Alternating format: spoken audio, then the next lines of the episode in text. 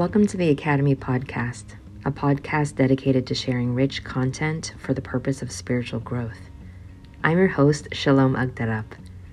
The Academy creates transformative space for people to connect with God, self, others, and creation for the sake of the world. To learn more about the Academy, visit academy.upperroom.org.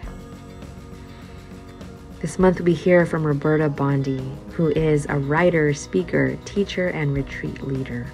She is Professor Emerita of Church History at Candler School of Theology at Emory University.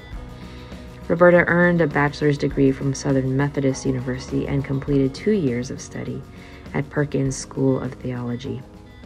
She holds Master of Arts and Doctor of Philosophy degrees from Oxford University a weaver and spinner who was interested in women's work with fiber through the ages, Roberta is the author of nine books and a longtime faculty member of the Academy for Spiritual Formation.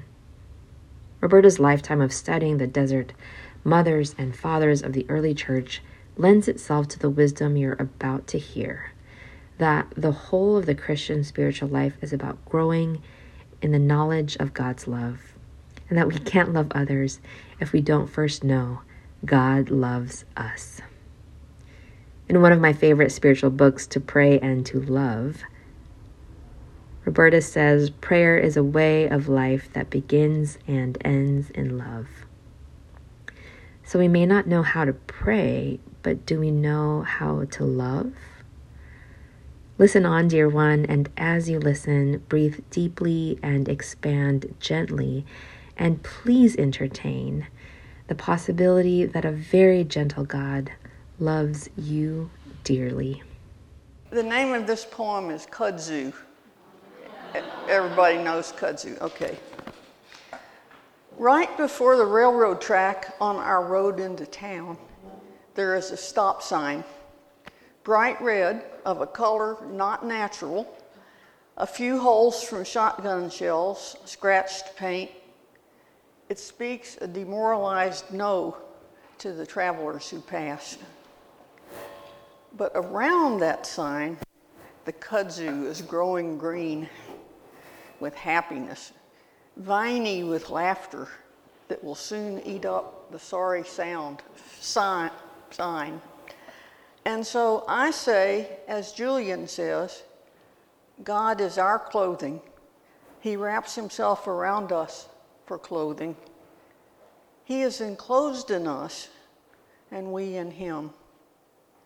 And so I say, as kudzu unstoppably enwraps the stop sign, so are we all enfolded in God's love, even if our hearts deny it. So, my topic is prayer and discernment. And I have to say that I haven't been teaching this, uh, I haven't taught this for a, a, bit, but one of the things I have found uh, in retirement, which is something I should have suspected, but I kind of knew all along anyway, is that my prayer has really changed over the last years. Uh, and so it impacts what I, what I want to say and it hasn't impacted it in such a way to make it easier to talk about it. It's gone the other direction. It makes it harder to talk about it. So I am going to do my best for you all, and uh, you all will have to just do your best for me uh, in return. Uh, but I'm going to be talking a lot about what prayer is and and what's called for from us and how we might get there in terms of our lives rather than okay here's the rules do it this way. You know that you can if that's what you need you can you know you can find something online or something. You might even find something on facebook you know. I, I, don't know. Uh, but let me start by saying one thing, which I don't have in my notes. As soon as I stand up, I realize what I ought to have in my notes that I don't. And, and that is that you will hear me using a lot of anthropomorphic language about, about God. And that is not because I think God is a big human being, but because we have to find some way to talk about God in terms of our own experience. Now, we all know that God is way beyond human experience, way beyond our imaginings. You know, there's, there's no limit to, to God. And so, in that sense, anthropomorphic language isn't appropriate. On the other hand, this is why we have the incarnation. We say that if we have, if God could enter into human life as a human being, then it is not inappropriate to use human language to talk about God. Unless we think that means we can just sort of stuff God into a single human being and the rest is nothing, you know. Is that, is that clear? This is really important because you will hear a lot of anthropomorphic language from me. But it's not because I don't know any better. That's in, that's in quotation marks, you understand, when I say I don't know any better. Okay, let's start then with some of my musings on prayer for today. Um, my second thing I want to, to say after this business about God being both immanent, you know, anthropomorphizing God, uh, and not immanent at the same time. Okay, now past that point, here now we're going to start. What is prayer? What do we mean when we start talking about prayer? Okay. Uh, this is where it starts for me. It starts confusing itself, but it's, it's okay. It's all right. What is prayer? There is a bond between God and the whole of creation. There is a bond between God and the whole of creation because creation is an expression of who God is, the whole of creation. And the bond between creation and God, and we are part of the created bits, uh, is love. Love is the bond between creation and God. Now, I am convinced that all things pray. I don't believe there's anything that God has made that, that doesn't pray because there isn't anything that isn't joined to God by the bond of love. Does that make sense? I wish this fly didn't feel so loving toward me. Uh, I, I'd like it to be a little less immanent. Uh, so, all things pray. Um, if I ever try to talk to my, my dog about prayer, he always says, What do we have to talk about this for? Everybody knows, you know. Uh, all dogs pray. We, know, we don't need to have any discussion about this. And I say, Oh, yeah, Curly, I know I'm talking to the wrong person. Uh, and so I find somebody else to talk to. So we, human beings, all living things, but I, that includes trees and plants. Go away, fly, go away. I, I have to say flies too, but, uh, but I don't have to like it. Um, we are made to pray. It's our basic, it's our basic way of being. It's our basic way of being. Whether we think that's what we're doing, whether we are verbally acknowledging God, it's what we do. I, I think if we didn't pray in that sense, well, first of all, I don't think it's possible, but if it were possible, I think we just wink out of existence. You know, I think it's the bond between us and God. We are made to pray. Now, I don't need to tell you, but I'll tell you anyway, that there are many different ways to pray. There's words, of course. There is, there are uh, from the heart words, hmm. and there are liturgical words, which also can be from the heart. Uh, prayer, there's uh, silent prayer, there's centering prayer, there's prayer while we're walking, singing prayer. Uh, barking prayer.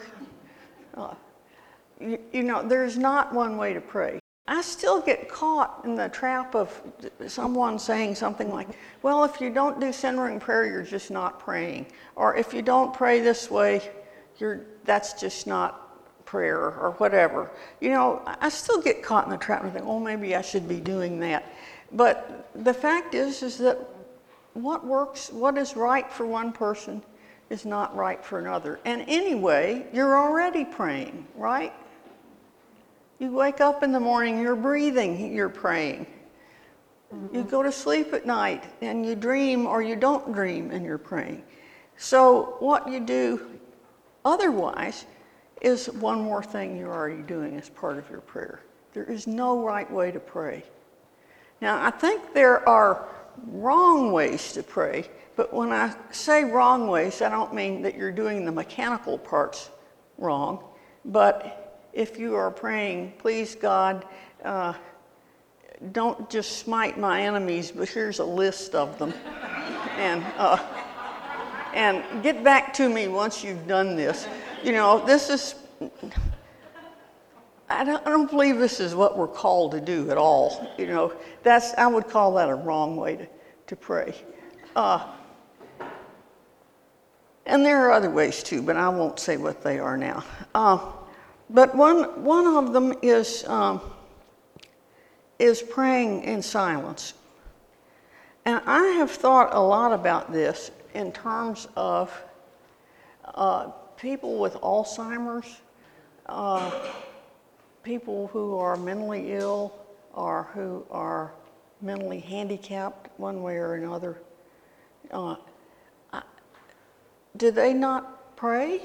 You know, and the answer is, of course they pray. You know, first of all, they share in all creation's prayer, because really all of our prayer is one, isn't it?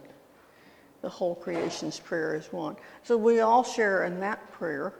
Uh, but also, there are other ways in silence to pray. Uh, you don't, well, I don't, just, you just think about this yourself. Think about this yourself. You get hung up if you think, well, you got to use words, you got to confess Jesus Christ as your Lord and Savior, and you have to believe this and you have to believe that, or you're not really praying. Just forget all that. You know, this is not what, this is just not what God is asking for in this relationship in which we are so bound up with God in our whole life. So, okay, here's another thing that I believe, and that is, and it's, it's connected to the other, and that is that reality itself is an expression of who God is. Reality itself is an expression of who God is. You know, not just individual trees and rocks and plants and dogs and people and cats and so forth. But re- the whole of reality is one. The whole of reality is, is one that we're a part of. Okay. So this means because if we are part of reality, integral to reality, and all of reality is an expression of God, then we are called on to love reality. Now, this sounds, yeah, big deal, big deal. But this was an important thing for me because for years and years in, in my prayer, I had a hard enough time growing up and a hard enough time in other parts in my life that my prayer was a, I, I don't want to call it an escape. It was an escape, it was real, but it was the safe place I could go. You know, that was a safe place I could go every day. Um, to escape the things that were causing me the, the pain that, that I was suffering from my childhood and from other things, as I said. Uh, but one day I, I realized, I st- well, I didn't realize it one day. The, the realization came on over a long period of time that if I love God, I am called upon to love the whole of reality. I can't be in a position where I'm cynical about reality because it's God's reality and it's my reality, you know, and, and we are one. Does that make sense? You know, uh, this was a kind of turning point in my life. I have to say that this, this came to me in my 70s. I'm a pretty slow learner. But it, it came to me in my 70s that I don't, I can't afford to feel cynical. You know, because what I'm doing is rejecting creation, which is an expression of God. Okay, now that's a really important one. That, that reality itself reflects who God, God is, is a really important thing for me, that it took me a long time to learn. And you may say, well, that just sounds crazy to me, and that's fine, you know, but I'm telling you what I think. Okay, now I want to tell you a little bit about my own um, experience of prayer and how I got into it. I was born uh, uh, into a, a household of the with a Southern Baptist mother and a cynical atheistic father. Uh, who my mother was from Kentucky, my father was from Manhattan. Uh, now this the way they managed religion for the most part was that my father would rant about it a lot, but my mother did not believe that women should argue with their husbands it was part of her fundamental Baptist understanding of reality. And so she kept her mouth shut while he uh, ranted about religion. Um, what she did do about the religious education of me and my brothers is she took us to Western Kentucky during revival season uh, every summer. So we went to revivals uh, at Pond Fork Baptist Church, which was uh, a little uh, white frame church uh, across from the big ditch, in case anybody asks you where it was. And uh, there was always the same sermon because anybody here have experience of Southern revivals uh, in the olden times? You know, I'm not talking about the cleaned up versions of them. I'm talking about the old, yeah. Well, the, the whole thing about a revival then, the whole point of it was to scare the shit out of you. you know? So you would repent and, and accept Jesus as your personal beha- uh, Savior. You, you, you, know this. Okay, so my basic religious education as a child was revivals. You can imagine the effect that had on me. Though I did go to vacation Bible school uh, at the same time, and that was wonderful. Um, I, I just love flannel boards. you know. Um, anyway, that was that was the whole point, and. Uh, you would be told over and over in one form or another only believe God loves you or he'll send you to hell forever. Uh, um, this message was still being taught in Atlanta, not maybe 15 years ago, 20 years ago. There was a billboard on Highway uh, 85. It was a giant billboard, one of those great, great, great big ones. And the background was a nice navy blue and had a cross in the middle.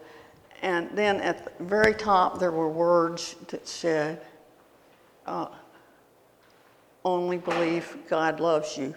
And then essentially, what it said at the bottom was, turn or burn. Now, okay, now let me point out that nobody in their right mind would immediately start loving God as a result of that. Um, but anyway, this, so what I'm saying is, is that this way of looking at things is not gone from the world, and it's not good for people. So, as a child, my father was uh, very um, judgmental, very perfectionistic, uh, and I thought of him as a judge, and I rightly thought of him as a judge, and I was scared to death of him. Uh, well, when I'd go to revival and hear about my heavenly father, I would assume that he was like my earthly father, only bigger, you know, um, and even more scary. So, so I saw, as a child, I saw God as judge and punisher. And love, insofar as God was loving, was expressed in this kind of punishing, judging sort of way. So I was angry at God, angry at the universe, angry at the whole entire male species, even male cockroaches. Uh, and of course, everything in the language I heard was male when it talked about God. So this was not a good place to be. Uh, but I got through my first degree at Oxford. I had to, I had to, um, I, I had to pick a dissertation topic. Well, my first degree at Oxford had been in Semitic languages. Uh, I started in Hebrew, which I absolutely adored. Um, but I also did uh, Syriac, which is a, a, language closely related to Hebrew. It's actually Aramaic written in a different script. So I, I had done Syriac and Aramaic as well. Uh, and I, what I knew was that the Bodleian Library, which was the great library of Oxford, was full of early Syriac manuscripts that hadn't even been cataloged. So I got talked for doing my dissertation into finding something in Syriac to do. So I said, okay, I'll do that. I'll do something in Syriac. Uh, I liked the idea of spending my life reading primary sources and not reading secondary sources. Uh, so I started in looking for a dissertation topic. Uh, and all of a sudden, it struck me. This took me about 20 minutes for it to strike me that all the texts that I had from the, the period I was looking at were, in fact, from the early church. They were all Christian. And I thought, oh no, what have I done? You know, and I visualized my life as a, as a long, long, long series of reading texts that were telling me how God was judging me and he was only hurting me because he loved me and that sort of thing. Uh, I I can't, I just can't read these Christian texts. But of course I did because I'd already committed myself. So I had a hard time in the Bodleian Library for several weeks. Uh, it was uh, late, late, fall and uh, it was in the 60s. Uh, I loved the 60s. I loved the Beatles. But it, the, but it, uh, but the, the, 60s had not yet hit the Bodleian Library. And uh, the strongest light bulb in the place, I'm sure, was about two, 20 watts. It might have gone up to 30 watts. It was not above that. And it was just dark, dark, dark. And the, the, at that time, the British had a very strong idea about when you should turn the heat on in a building. and it was not related to the temperature, it was related to the date on the calendar. So uh, the heat had not yet been turned on. So I was sitting there reading uh, Syriac stuff with uh, fur lined gloves and uh, still freezing to death. And, uh, and it rained every day. It must have rained for three months without a break. I'm sure it did, three months without a break. So uh, I finally, I just, every day I got more and more depressed. I thought, I can't do this, I can't do this. I got to do this. I can't do this. I got to do this. So that went on for, uh, I don't know how long that was. It could have been two weeks, it could have been six weeks. I don't know. It felt like a long time anyway. Uh, but I just felt like I, I was going to die, you know. So one day I, um, I came into the library and I got my stack of books and put them on the desk in front of me. And, uh, and, and, I was just despairing at that point. I thought, this is it. I can't get lower than this. And I picked the book up and I opened it in the middle. Now, the book it was was a book called, called um, 13 Ascetical Homilies. Doesn't just, mm, you know. Ooh, ooh, yummy, you know. 13 ascetical homilies by Philoxenus of Mabug, whom I never heard of in my life. Turned out he was a, a late 5th century uh, Monophysite Syriac theologian. Uh, you may be saying, but I don't remember learning about that ever. Believe me, you didn't learn about it. you know, it didn't hurt you any. Anyway, anyway, so I picked this book up and I open it in the middle, you know, expecting, you know, what am I going to find in a 13 ascetical homilies? well, I opened to a, uh, I opened to a homily that was directed at monks. Uh, all these 13 homilies were directed at monks, but this one was talking about why monks should not be judgmental with each other.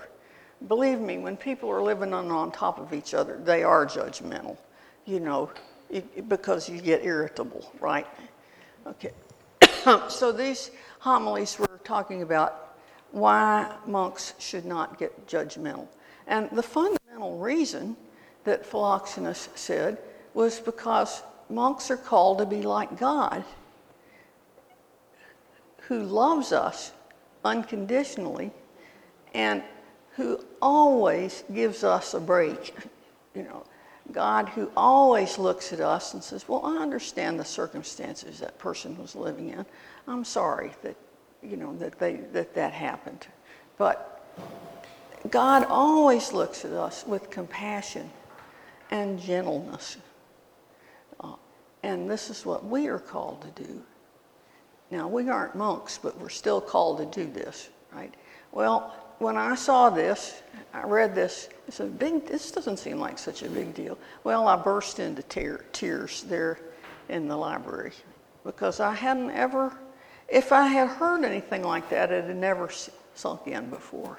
The idea that, that God would look at us with more kindness than we look at ourselves, or that our more kindness than the parents we have look at us, that God makes allowances for us.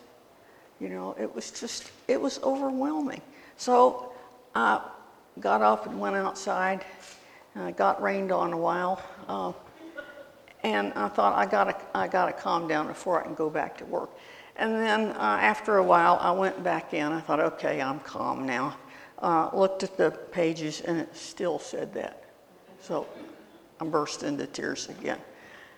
So this happened one more time, and then I decided I think maybe what I need to do is go home.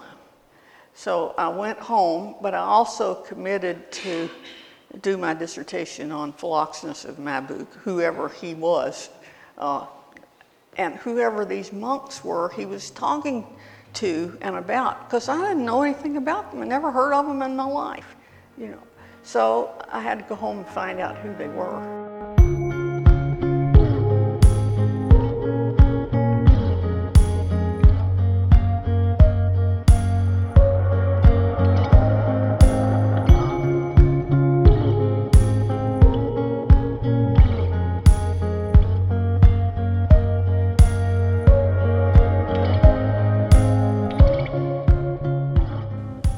Listen to Roberta Bondi's experiences on encountering a loving God for hours.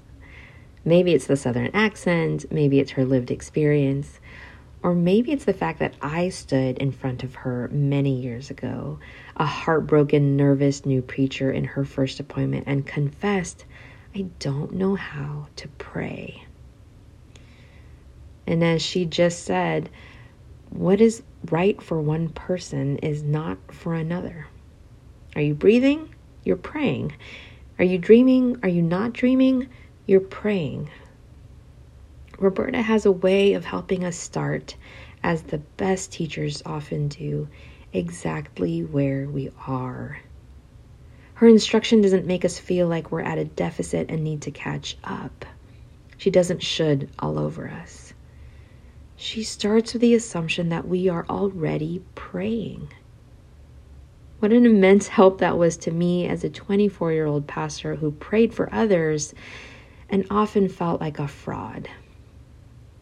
What an immense help it was for me to hear there's no right way to pray.